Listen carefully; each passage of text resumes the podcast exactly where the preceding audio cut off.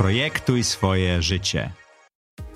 Zapraszam Was do mojej autorskiej audycji Zaprojektuj swoje życie. Przedstawiam Wam osoby, które w swoim życiu podjęły nietuzinkowe wyzwania. Moje pytania nie należą do łatwych, ale inspirują do zastanowienia się nad tym, co nas napędza i dokąd zmierzamy. Odpowiedzi moich gości są mądre biznesowo i życiowo. Pomogą Wam zainspirować się do świadomego i odważnego projektowania swojego życia. Cześć! To jest odcinek 23. Puszczamy go w tygodniu, w którym mam swoje 50. urodziny. Jest to odcinek specjalny, nie ma gości, będę ja. Spróbuję Wam opowiedzieć o paru ciekawych historiach z mojego życia i parę rzeczy, których udało mi się nauczyć, ale przede wszystkim, jako że jest to odcinek specjalny i jest to tydzień moich urodzin, chciałem Was poprosić o dwie rzeczy w prezencie. Bardzo dużo lajków, komentarzy i subów. No, takie dwie rzeczy wyszły.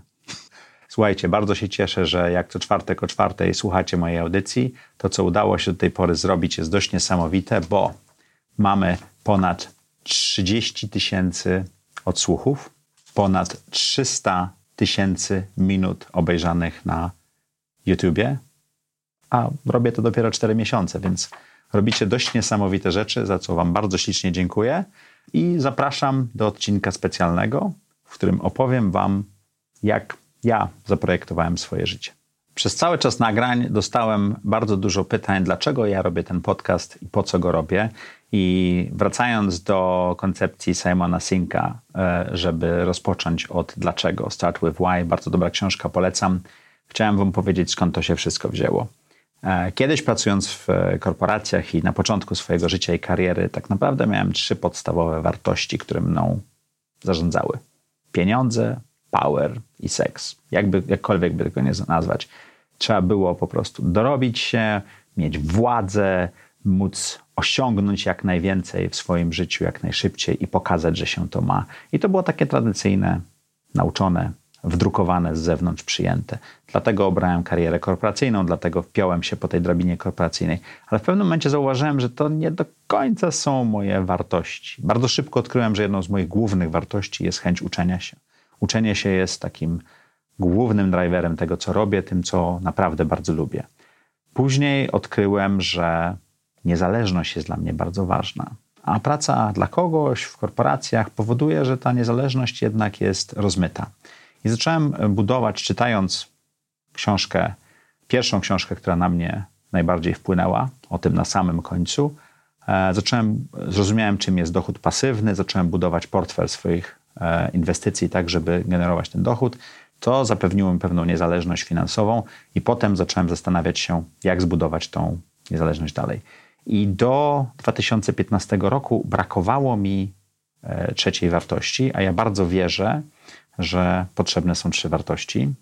Trzy wartości, bo każdy stół jest w stanie stać na trzech nogach. Ja nie widziałem stołu, który dobrze stoi na jednej lub dwóch nogach. I tą trzecią wartością jest kontrybuowanie. Kontrybuowanie, oddawanie i to jest dokładnie odpowiedź na pytanie Simona Sinka. Dlaczego? Ten podcast jest po to, żebym mógł jak najwięcej tego, co się nauczyłem, i tego networku, który zbudowałem, i tych gości, które znalazłem, pokazać Wam i z Wami podzielić się tą wiedzą. Podsumowując, moje trzy wartości to uczenie się, niezależność i kontrybuowanie. Drugim pomysłem, tak naprawdę, oprócz wartości, który zgrał się z tym, jest pewien cykl życia, który mamy przed sobą. I w lecie nagrywałem e, podcast u Jacka Santorskiego dzięki, dzięki Karolowi Stryi, który razem z Jackiem budują tę audycję. Ona chyba wyjdzie jakoś we wrześniu, więc wtedy będzie można to wysłuchać, ale mieliśmy długą dyskusję z Jackiem właśnie na temat wartości. Jacek ma taką koncepcję takich jednych trzecich w życiu, czyli pierwsze 30 lat życia, drugie 30 lat życia i trzecie 30 lat życia. Ja się nad tym zastanawiałem zupełnie niezależnie i przedtem i to, co ja wymyśliłem, to tak naprawdę koncepcja ćwiartek. No bo ćwiartki są lepsze niż jedne trzecie, bo wtedy będziemy żyli do stu, a nie do dziewięćdziesiątki. Lepiej chyba mieć cztery ćwiartki niż trzy jedne trzecie, przynajmniej ja tak uważam. Kuba właśnie pokazuje, że on też woli cztery ćwiartki. Uważam, że lepiej życie podzielić na ćwiartki niż na jedne trzecie. Nie będę się e, z Jackiem kłócił, zaprosimy go do programu, przedyskutujemy to. To jest moja mój pomysł na to. Pierwsza ćwiartka to uczenie się, druga to jest rozwój i budowanie swojej niezależności, trzecia to jest oddawanie i kontrybuowanie. Co do czwartej jeszcze niespecjalnie wymyśliłem, jak powinna się nazywać, ale mam jeszcze 25 lat na to, więc spoko. Chciałbym Wam opowiedzieć o tym, jak się uczyłem, skąd się wziąłem, do czego doszedłem. Chciałbym Wam opowiedzieć o tym, jak udało mi się zbudować tą niezależność, szczegółowo może w kolejnych odcinkach. I chciałbym e, pokazać, dlaczego przedstawiam Wam znajome i nieznajome mi osoby, z którymi ja rozmawiam, a Wy możecie posłuchać i zobaczyć, jak oni projektują swoje życie. Chciałbym nazwać tą czwartą ćwiartką spełnieniem. Mam nadzieję, że jeszcze ciągle będzie wtedy podcast i jeszcze wtedy ciągle będziecie słuchali, ale zobaczymy, życie różnie się układa. Właśnie skończyłem e, czytać biografię Bruce'a Springsteena. Dość niesamowita, polecam nawet nie czytać, tylko słuchać, bo Bruce Springsteen ją czyta. Niesamowita biografia, ale jeden cytat uderzył mnie w tej biografii i tak naprawdę nakłonił do nagrania tego odcinka. Bruce powiedział, że starzenie się jest przerażające, ale równocześnie fascynujące. Ja dodałbym, że alternatywa jest dość smutna. No dobra, pierwsza jedna czwarta, uczenie się, jak się to wszystko zaczęło. Ja urodziłem się w Gdańsku w środku komunizmu. 69 rok, miesiąc po lądowaniu na Księżycu, dwa miesiące po festiwalu Woodstock, tak naprawdę rok po wydarzeniach 68 roku w Polsce. Zupełnie inny kraj niż żyjemy w tej chwili, zupełnie inne miejsce. Jak bardzo inne? E, w 1980 roku, w sierpniu, w środku strajków, w okolicy moich urodzin, udało mi się uzbierać 6 dolarów i 70 centów amerykańskich w bonach towarowych Baltony i Peweksu. I poszedłem z kolegą 2,5 kilometra czy 3,5 kilometra w dół Jaśkową Doliną do Peweksu, żeby kupić sobie komplet Lego. I miałem takie papierki po 5 centów, po 2 centy, po 10 centów. I miałem jedną chyba oryginalną dolarówkę. Prawie mi panie w tym Peweksie w wieku 11 lat nie sprzedały tego mojego wymarzonego kompletu Lego z samochodem, no bo jak dziecko może mieć tak dużo pieniędzy? A to było niecałe 10 dolarów, jeżeli pomyślicie w tej, w tej chwili, to jest 30 parę złotych. To były czasy. W 1986 roku, albo w okolicy, nie pamiętam dokładnie, władze komunistycznej Polski dały wszystkim Polakom paszporty. Można było go mieć w domu, co było ewenementem. Ja stałem w kolejce, pamiętam, że był zeszyt, zapisywaliśmy się w kolejki, żeby uzyskać ten paszport, żeby pojechać do Berlina Zachodniego. Wykupiłem wycieczkę z zaoszczędzonych pieniędzy, wsiadłem do autokaru, wszyscy mieli dwie rakiety papierosów, dwie butelki wódki, żeby zahandlować. Ja nic nie miałem, co wzbudziło dość duże zainteresowanie. I bardzo długo w autobusie opowiadałem, po co jadę do Berlina, co wzbudziło nawet większe zainteresowanie. Ale po oglądaniu na kasetach VHS całego zachodu, ja chciałem zobaczyć, jak to jest. A moim celem był McDonald's. Ja pojechałem w wieku 16-17 lat do McDonalda w Berlinie, żeby zobaczyć, jak to smakuje. To był kraj, w którym ja się wychowałem. Ale nie wszystko jest tak różowe. W 1990 roku moja rodzina się spakowała i wyjechaliśmy do Stanów Zjednoczonych. Całe życie marzyłem, żeby mieszkać na zachodzie, całe życie myślałem, że to będzie niesamowite, ale w momencie, kiedy wylądowaliśmy na JFK, wyszliśmy, to był środek sierpnia, też w okolicy moich urodzin, tuż przed 21 urodzinami, ponad 100 stopni, czyli ponad 40 stopni, 90 parę procent wilgotności, fatalne. Po roku mieszkania w Stanach ja się zastanawiałem, co ja tam robię. To w ogóle nie jest miejsce dla mnie. Zajęło mi jeszcze 8 czy 9 lat, żeby zdecydować się i powrócić do Polski ale muszę Wam powiedzieć, że bardzo dużo się tam nauczyłem. Skończyłem tam studia, ale wybitnie to nie okazał się kraj dla mnie. Przynajmniej nie kraj, w który ja wjechałem jako Polonia lat 90., która próbowała pewne rzeczy budować od początku w bardzo trudny sposób. To była jedna z większych porażek, jedno z większych rozczarowań, że te Stany nie okazały się takim rajem wymarzonym, gdzie wystarczy schylić się po 100 dolarówkę na ulicy i jechać. Tak nie wyszło. Do 25 roku życia tak naprawdę udało mi się odkrywać świat i budować swoją jego wizję, e, mieszkać w Polsce i w Stanach, studiować w Polsce i w Stanach, zrozumieć dwa różne systemy. Pamiętam, że jak wchodziłem do supermarketu pod Nowym Jorkiem, to było dla mnie pewnym szokiem, że może być tyle towarów na półkach. Potem powrót do Polski, 10 lat później wejście do Auchan, które było dwa razy większym supermarketem niż te, które były na Long Island w Nowym Jorku, był też pewnym zaskoczeniem Ale generalnie przez ten cały czas odkryłem jedną najszybszą metodę uczenia się czytanie. Czytanie bardzo dużej ilości książek, czytanie bardzo dużej ilości poradników i pochłanianie wiedzy. Na koniec tego wideo opowiem Wam o trzech książkach, które ukształtowały tak naprawdę mój światopogląd i moje myślenie i te trzy wartości. Dość nietypowe jak na budowanie wartości książki, ale dość typowe jak na budowanie przedsiębiorczości. Ale to, co odkryłem całkiem niedawno, pewno 6 czy 7 lat temu, to jest również słuchanie książek, które pomaga i buduje tą możliwość czytania czy pochłaniania wiedzy szybciej. Udaje mi się to zrobić całkiem nieźle, bo w zeszłym roku przeczytałem i wysłuchałem 72 książki. W tym roku mam cel na 52, jedną na tydzień. I całe piękno w słuchaniu to jest słuchanie w międzyczasie. W podróży, w taksówce, w samolocie. Wtedy możemy robić to spokojnie, bez przerwy i bez ujmowania czasu rodzinie czy, czy pracy. Zresztą podcasty też dobrze się słucha w międzyczasie. Jeżeli tego jeszcze nie zrobiliście, to pamiętajcie. Like i komentarz. To są moje urodziny, więc bardzo proszę o prezent urodzinowy.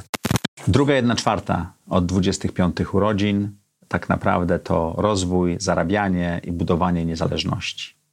Udało mi się mieszkać w 25 urodziny w Stanach, ale w międzyczasie powróciłem do Polski i generalnie postanowiłem, że chcę skończyć studia również w Europie. Te studia okazały się INSEADem, uczelnią we Francji. I taka historia, że tak naprawdę siedziałem i pamiętam, że pisałem aplikację, którą się ręcznie wypisywało, prosiłem o rekomendacje innych osób, to wszystko się zbierało w jeden wielki list i wysyłało. To teraz wszystko załatwia się elektronicznie, ale to było bardzo niesamowite i w wieku 30 lat wylądowałem w Fontainebleau. Studiując tam, zauważyłem, że ludzie tak naprawdę idą na takie studia w jednej z najlepszych uczelni biznesowych z trzech powodów. Albo żeby zrobić sobie przerwę w karierze, albo żeby nauczyć się i zdobyć dużo wiedzy, albo żeby zdobyć network i przeskoczyć do następnego poziomu swojej kariery. U mnie to było rzeczywiście ten trzeci powód, bo ja siedziałem w Polsce już od trzech lat po powrocie, pracowałem w Blockbuster Video, pracowałem w dystrybutorze Disneya i zajmowałem się filmami, które były moją, moją pasją, ale nie udawało mi się tej kariery rozwinąć. I wybrałem INSEAD i, i miałem bardzo sfokusowane decyzje na to, że chcę, to, to ma być ta szkoła biznesowa, i po tej szkole mam dostać super pracę. Jak bardzo sfokusowane? Przez okres jednego roku udało mi się odbyć 148 rozmów o pracę. Osobiście, przez wideo, przez telekonferencje. I tak naprawdę ja wtedy bardzo pragnąłem pracować w firmie farmaceutycznej. Udało mi się uzyskać, to był 2002 rok, tuż po kryzysie, nie było pracy. Udało mi się dostać dwie oferty z takich firm, ale zupełnie przypadkiem na kampus przyjechał Dell. E, I to było gdzieś koło 140 rozmowy mojej, gdzie ja już byłem tak naprawdę obyty, dobrze się z tym czułem. I to, co odkryłem wtedy, to, że przygotowywanie się do czegoś powoduje, że jak wchodzimy na tą najważniejszą rozmowę, która decyduje później o 10 latach naszego życia, a tak było w moim przypadku, to po prostu jesteśmy do tego dobrze przy, przygotowani i jesteśmy w stanie popłynąć z tym. Dell był prawdopodobnie najlepszą rzeczą, która się wydarzyła w tym moim pomyśle na rozwinięcie się i budowanie swojej kariery, bo byłem tam 10,5 roku. Udało mi się pracować w Szwajcarii, udało mi się pracować na Słowacji, udało mi się jeździć po całej Europie i po całym świecie z Delem. Byłem prawdopodobnie strasznym szefem, bardzo wymagającym, bardzo ostrym, żeby nie powiedzieć gburowatym, ale to możecie zapytać, może ktoś w komentarzach napisze, jak to było, jak to odebrali. Ale wydaje mi się, że przez ten cały czas udało mi się zbudować bardzo ciekawy kierunek na swoją karierę. Ten kierunek polegał na tym, że ja tak naprawdę budowałem swoją karierę wokół sprzedaży, wokół swojej wiedzy, jak być sprzedawcą, wokół swojej wiedzy, jak zarządzać sprzedażą i wokół tego, że Dell, będąc organizacją sprzedażową, bardzo promował osoby, które w tej części działały. Gdybym pracował w Unileverze, prawdopodobnie byłbym w marketingu. Z takich śmiesznych historii, które wydarzyły się na początku mojej kariery, przyjechałem do Słowacji, siedziałem wtedy w Szwajcarii, w Delu pracowałem, stwierdziłem, że będę pracował i załatwiłem poprzez różne kontakty na Słowacji, bo nie było wtedy pracy w Polsce. i udało mi się e, przylecieć z książką do słowackiego, którą uczyłem się w samolocie i z, e, z taśmami bodajże, czy CDs. E, I jadąc w taksówce stwierdziłem, że mój słowacki już jest na takim poziomie po tym dwugodzinnym locie, że poradzę sobie bez problemu. Wchodzę do biura firmy i mówię, dzień dobry, do, dobry dzień. Szukam Bernarda Hauera.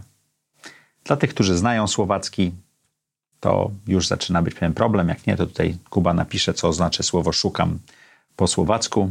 Kuba dobrze zauważył, że dla tych, co słuchają podcast, nie zobaczą tego napisu, więc szukam po słowacku oznacza pierdolę. Więc szukam GM'a służbowo nie brzmi dobrze. Dziewczyna, która siedziała na recepcji, zrobiła się cała czerwona i pyta się, je to sukromna sprawa? Czyli pyta się, czy jestem prywatnie, czy służbowo? Nie, nie, ja go szukam bardzo służbowo. Od tej pory, e, że się tak wyrażę, to była historia, która rozwalała każdy offsite, który odbywał się w Bratysławie i zawsze opowiadali, jak to Mac przyjechał i rozpoczął swoją karierę od szukania GM'a. Jest jeden problem ze skupieniem się na karierze, tylko i wyłącznie, tak jak mi się to udało przez bardzo duży okres czasu pracy w Delu. Trochę zatracamy inne wartości w naszym życiu i inne aspekty naszego życia. I muszę powiedzieć, że to chyba nie był najlepszy okres, jeżeli chodzi o mnie o budowanie rodziny i tego typu rzeczy, bo skupienie się na karierze powoduje, że rzeczywiście mamy tą super furę i wyglądamy atrakcyjnie, i mamy władzę, i mamy kasę, ale kupa rzeczy wokół nas zaczyna się rozpadać albo nie do końca działać tak, jakbyśmy chcieli. Mi nie udało się znaleźć balansu, ale jeżeli słuchaliście czwartego odcinka naszego podcastu Rozmowy z Przemkiem Szuderem, to jest człowiek, który bardzo pięknie zbudował balans między karierą, sportem a rodziną. Bardzo polecam ten odcinek. Jedną z rzeczy, którą odkryłem, przechodząc kryzys rodzinny, zawodowy i tak dalej w okolicy 40, to jest koncepcja wdruków. Nie wiem, czy słyszeliście, ale to efektywnie są wartości, czy też e, pewne sposoby działania, które zostały nam wdrukowane przez społeczeństwo, czy bliskie nam osoby w czasie naszego dorastania, w tej pierwszej ćwiartce naszego życia. I takim wdrukiem może być to, żeby wiem, wymyć ręce przed posiłkiem. Takim wdrukiem może być to, żeby nie zabijać, nie grzeszyć jakkolwiek, ale takim wdrukiem również będzie to, że słowo musisz powoduje, czy powinieneś powoduje pewne reakcje u nas. U mnie bardzo negatywne. Ja staram się nie musieć i nie mieć powinności. I udało mi się przez 8-10 lat swoich 40 lat życia bardzo mocno przeczesać te wszystkie moje wdruki. To są takie kartki, których ja szukam w sobie, szukam, co jest w nich napisane i zastanawiam się, czy są moje. Jeżeli są moje, to trzymam je blisko serca. Jeżeli nie są moje, to je wyrzucam i pozbywam się ze swojego życia. Bardzo Wam polecam zastanowienie się nad tym, czy rzeczy, które robicie trochę z automatu, trochę z rozpędu, są tak naprawdę waszymi rzeczami, waszymi wartościami i rzeczami, które chcielibyście osiągnąć. Trzecia książka, która ukształtowała moje życie, wymienimy ją na końcu, tak naprawdę dała mi pewien obraz, który w połączeniu z myśleniem o wdrukach e, bardzo dużo dał mi do myślenia. Nasze życie jest grą. Nasze życie jest grą, którą gramy przez te cztery ćwiartki, powiedzmy, bo ja sobie tak wymyśliłem. I dlatego tutaj w studiu jest szachownica, i dlatego na tej szachownicy układam różne dziwne przedmioty, bo ważne jest, żeby tą grę zagrać według własnych zasad, żeby niekoniecznie siadać do stołu, rozkładać szachownicę i układać to w pewien sposób, ale może ustawić na niej warcaby, a może zagrać na niej Chińczyka, a może w ogóle wymyśleć zupełnie inną grę. Zapraszam Was do rozważenia tego, czy to, w jaki sposób żyjecie, jest waszym sposobem na życie i rozważenia tego, czy gracie według swoich zasad, czy zasad, które ktoś dla was napisał. W tym tygodniu wchodzę w trzecią ćwiartkę swojego życia i chciałem wam opowiedzieć o paru rzeczach, które myślę, że będę robił i wydaje mi się, że warto robić. Ale zacznę od pewnej anegdoty, anegdoty o kwintecie smyczkowym. Człowiek nieznający się specjalnie na muzyce przychodzi do filharmonii, siada, słucha koncertu kwintetu smyczkowego. Słucha, obserwuje i jest nieco zdziwiony i czeka do końca. Podchodzi później do orkiestry, podchodzi do kontrabasisty i pyta się: Przepraszam pana najmocniej, ale ja nie rozumiem, bo te skrzypce tak pięknie grały, tak tutaj dużo nut i to się działo i altówka też tak yy, i, i, i to w ogóle dużo było, a pan cały czas tylko jedną nutę, tak brzum, brzum. I, i, I nie bardzo rozumiem, dlaczego pan nie chciał tak zagrać bardziej na tym instrumencie. Na co kontrabasista, widząc, że człowiek nie do końca zna się na muzyce i utworach, znajduje prosty sposób wytłumaczenia. Bo wie pan, oni ciągle szukają swojej nuty. Ja już znalazłem. Więc wydaje mi się, że te trzy wartości, o których Wam mówiłem, czyli niezależność, uczenie się i kontrybuowanie, są tą moją nutą na trzecią ćwiartkę i kontrybuowanie stanie się coraz bardziej ważną dla mnie nutą. Taką, żebym mógł coraz więcej oddawać z tego, co się nauczyłem. Ale nie wierzę w to, że moja wiedza jest na tyle warta dzielenia się z wszystkimi, żebym mógł nagrać 100 odcinków podcastu, gdzie Maciej Filipkowski opowiada o tym, jaki jest genialny albo jakie błędy popełnił, bo chyba nie o to chodzi. Dlatego pomysł na mój podcast to są rozmowy z osobami, które w różny sposób zaprojektowały swoje życie, z osobami, które są znane, ale też z osobami, które są zupełnie nieznane, z osobami, które mają bardzo ciekawe wyzwania, ale też z osobami, które mają zupełnie inny, alternatywny sposób rozwiązania tego. I nie wydaje mi się, że jest jeden sposób nagrania na tej szachownicy i budowanie tego projektu życia.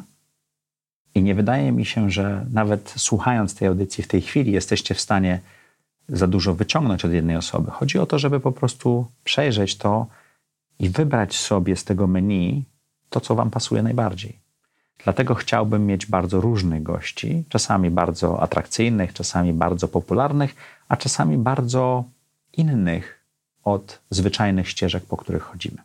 E, dla mnie takim dużym odkryciem było przeczytanie książki Sławka Mituri, w której Sławek, który pracował w EY bardzo długo, w międzyczasie zbudował sobie portfolio mieszkań, potem zbudował firmę Mzuri, z których usług korzystam. To nie jest płatna reklama.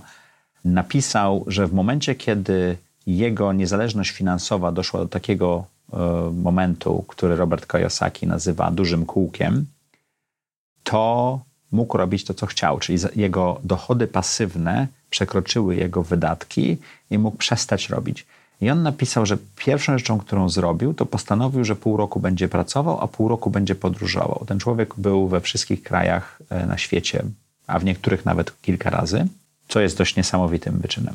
Ale to, jaką pracę podjął jako pierwszą i drugą po odejściu z EY'a, byciem partnerem w EY'u, było dla mnie wielkim szokiem czytając jego książkę.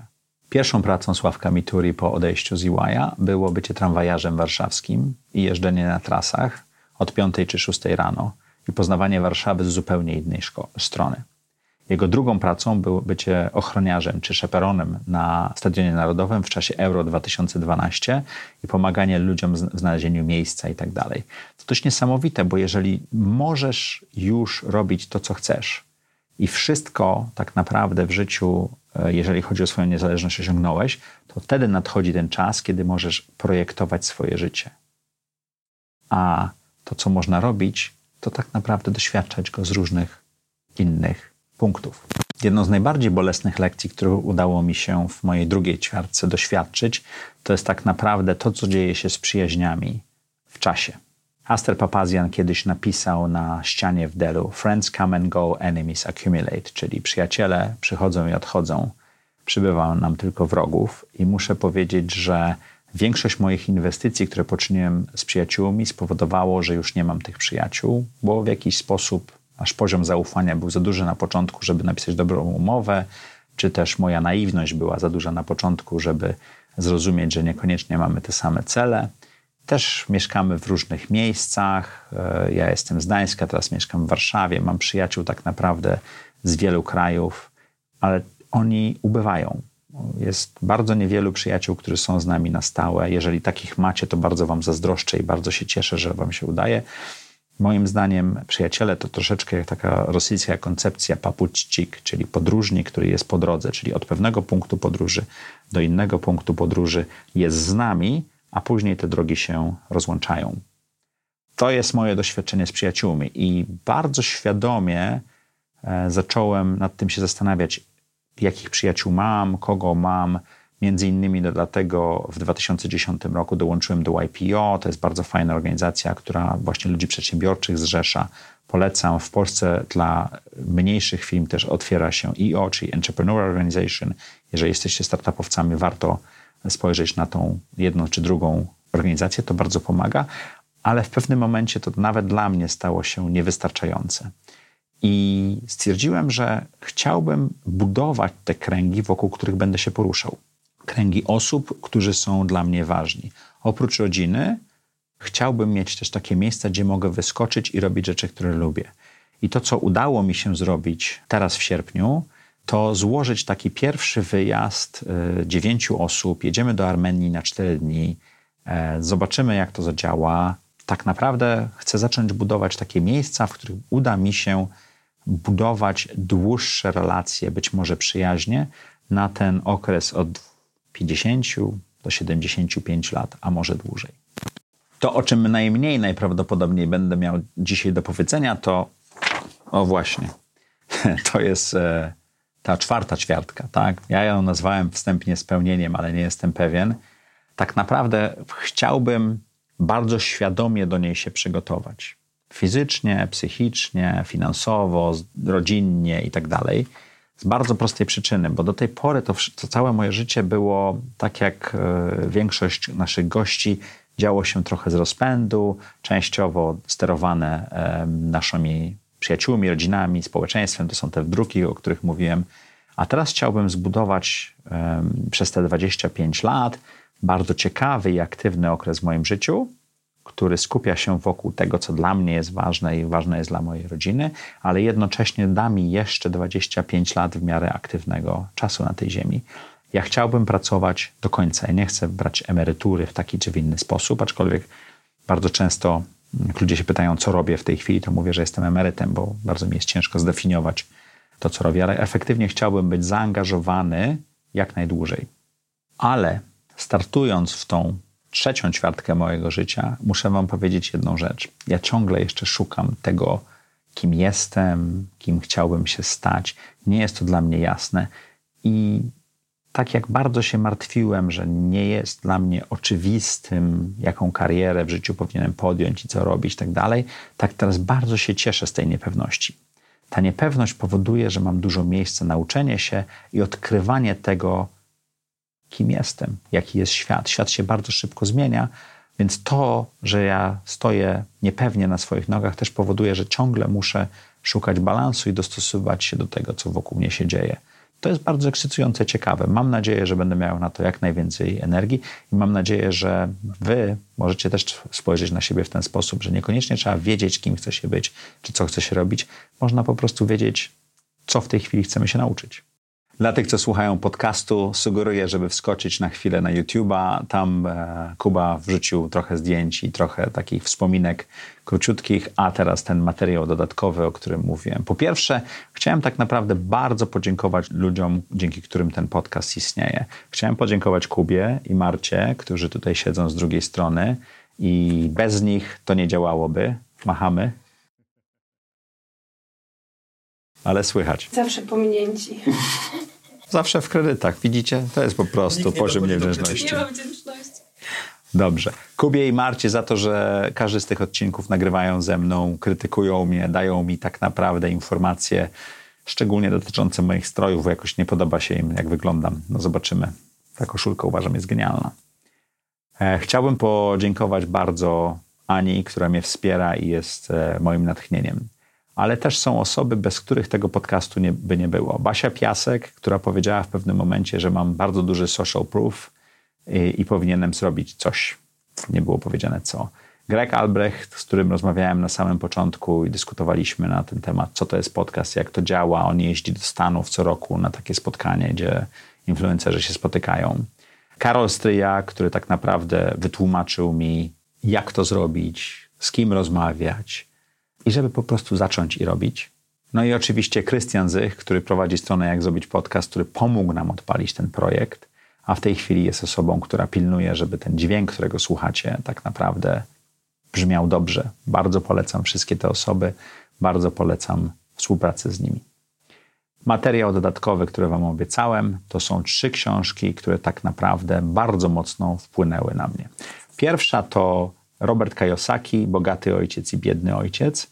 E, dostałem tą książkę na Inseadzie. Pamiętam, że na moim łóżku siedziałem i czytałem tą książkę w jakieś bardzo deszczowe, e, jesienne popołudnie i książka nie jest wybitna i rewelacyjna, ale tłumaczy bardzo dobrze jedną koncepcję. Koncepcję dochodu pasywnego tego, że jeżeli pracujemy, to tak naprawdę jest, biegamy po takim kółku, które ma 31 dni i co miesiąc biegniemy po wypłatę i próbujemy zmaczować tą wypłatę z naszymi wydatkami.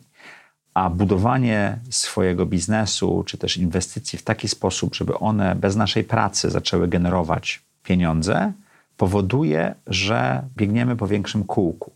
I mi udało się mocno po 40 przeskoczyć z małego kółka na długie, czyli na duże, czyli doprowadzić do sytuacji, w której moje inwestycje generują wystarczająco dużo pieniędzy. To nie jest jakaś wielka suma, ale na tyle duża, że pozwala mi nie myśleć o tym, że muszę pracować codziennie. Aczkolwiek dalej to robię i lubię. Polecam Robert Kiyosaki, Bogaty ojciec, biedny ojciec.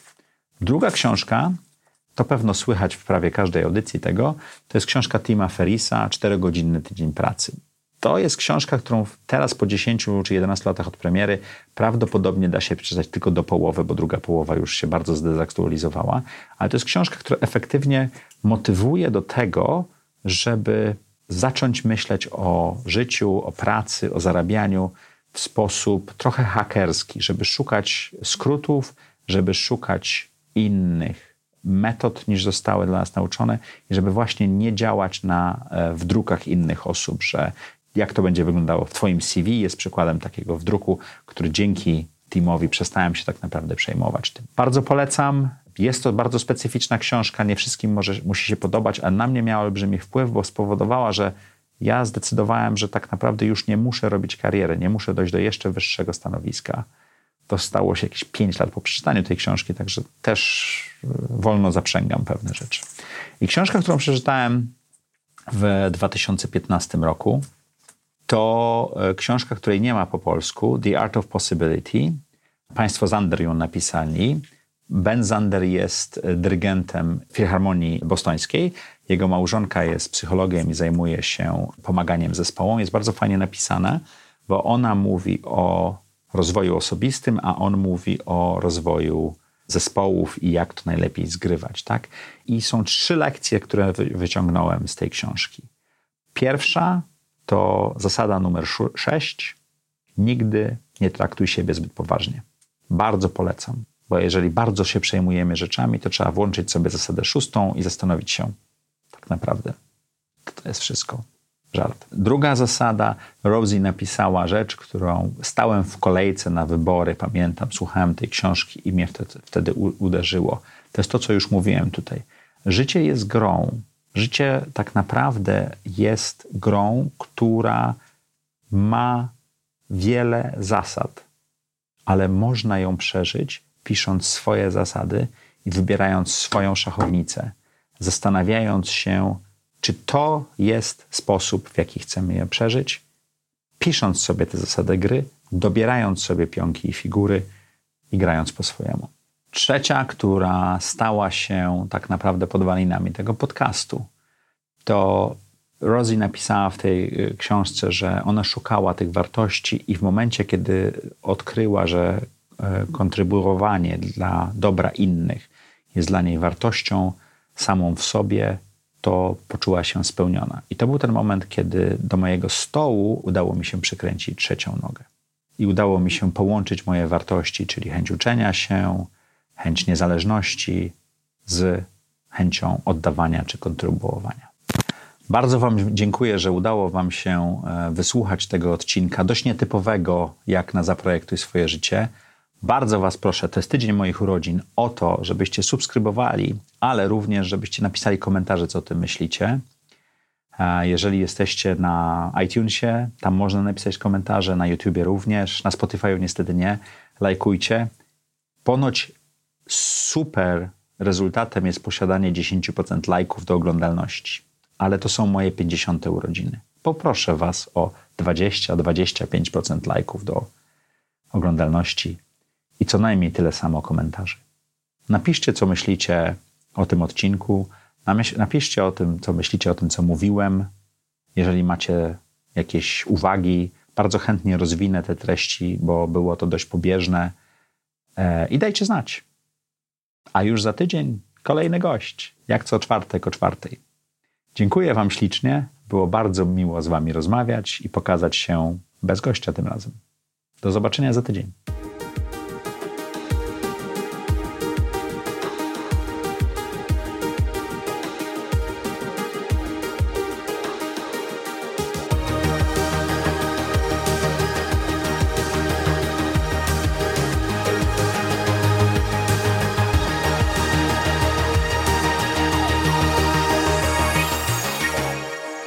Zaprojektuj swoje życie.